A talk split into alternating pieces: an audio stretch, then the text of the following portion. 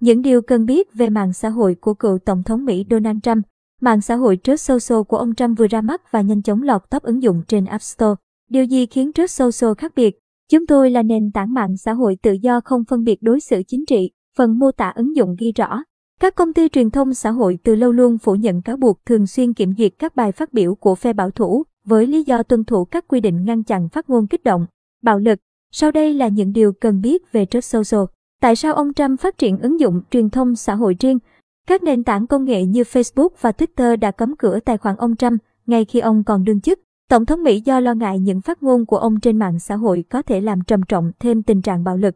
Sau sự kiện bạo loạn tại đồi Capitol ngày 6 tháng 1 năm 2021, ông Trump đã sử dụng nền tảng mạng xã hội này để cáo buộc vô căn cứ kết quả bầu Tổng thống Mỹ 2020, cuộc bầu cử mà ông Joe Biden thắng lợi.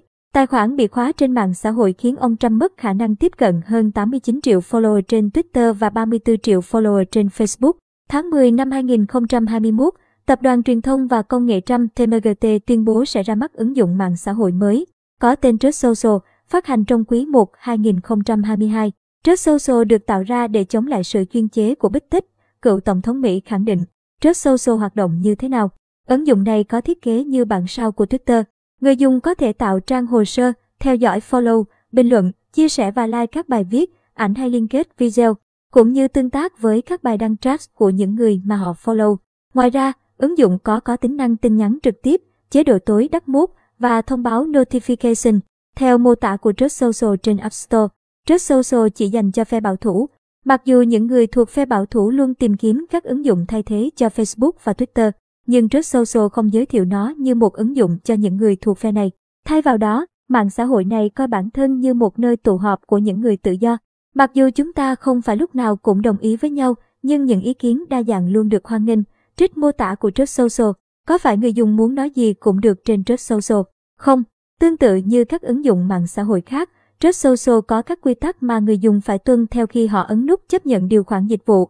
Theo đó, các hành vi bị cấm hay được diễn đạt theo cách khác là những điều người dùng đồng ý không làm, bao gồm lừa gạt hoặc gây hiểu lầm cho công ty và những người dùng khác, đặc biệt là các hành vi tìm hiểu thông tin nhạy cảm về tài khoản như mật khẩu người dùng, hay việc báo cáo sai về các hành vi lạm dụng và sai trái.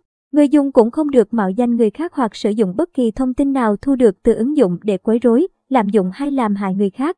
So với Twitter, mạng xã hội Truth Social thậm chí còn có một số quy định nghiêm ngặt hơn. Ví dụ như Twitter cho phép đăng tải các nội dung khiêu dâm nếu được đánh dấu là nhạy cảm, nhưng những nội dung hay ngôn ngữ như vậy sẽ không được phép trên Truth Social. Bên cạnh đó, các nội dung do người dùng tạo ra cũng không được sai hay không chính xác, hoặc gây hiểu lầm, hoặc bao gồm các mối đe dọa bạo lực. Các ứng dụng như Facebook và Twitter cũng có các quy định tương tự, nhưng người dùng không đồng ý với cách giải thích chính sách của các công ty này. Tại sao người dùng không thể đăng nhập ứng dụng? Nhiều người dùng đã gặp tình trạng bị đưa vào danh sách chờ hoặc lỗi không tạo được tài khoản sau khi tải về ứng dụng này. CEO TMGT, David Nunes, cựu thành viên đảng Cộng hòa tại Quốc hội, cho biết ứng dụng hướng tới sẽ hoạt động đầy đủ tại Mỹ vào cuối tháng 3 tới. Theo Reuters, đã có khoảng 500 người được dùng phiên bản thử nghiệm của Truth Social. Vinh Ngô, theo CNET,